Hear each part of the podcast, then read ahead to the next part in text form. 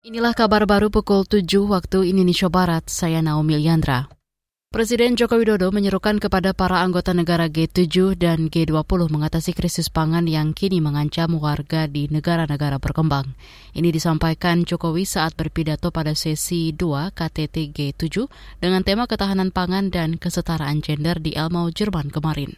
Mengutip antara news.com, Jokowi menyebut berdasarkan program pangan dunia WFP. Lebih dari 300 juta orang di dunia pada tahun terancam kelaparan akut. Itu sebab perlu upaya bersama dan cepat untuk mengatasi krisis pangan agar rakyat tidak jatuh ke jurang kelaparan dan kemiskinan. Sebab pangan adalah hak asasi manusia paling mendasar.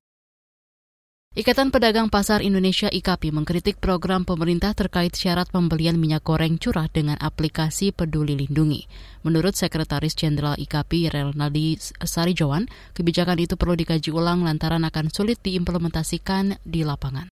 KTP nggak jalan, akhirnya akan dirubah lagi menjadi peduli lindungi. Saya kira eh, masalah utamanya ini ada di kebijakan pemerintahnya yang nggak tepat aja.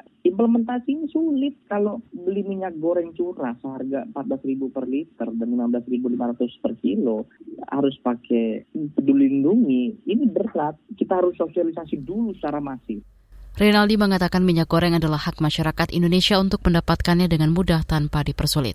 Mulai kemarin, pemerintah mensosialisasikan pembelian minyak goreng curah rakyat atau MGCR menggunakan aplikasi Peduli Lindungi selama dua pekan ke depan. Itu dilakukan untuk mempermudah pengawasan dan pertanggungjawaban.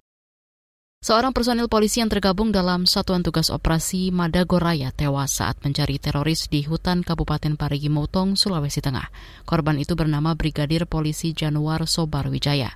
Juri bicara Polda Sulawesi Tengah Sugeng Lestari menjelaskan korban diduga terpeleset dan hanyut di arus deras saat menyeberangi sungai Salumbanga.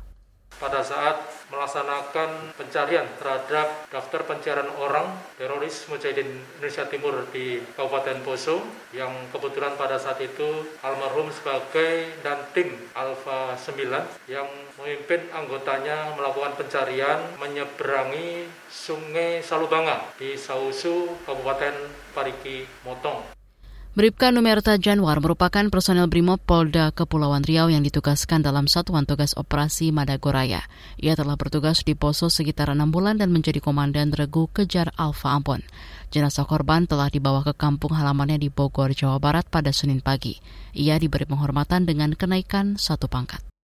Demikian kabar baru KBR, saya Naomi Liandra undur diri.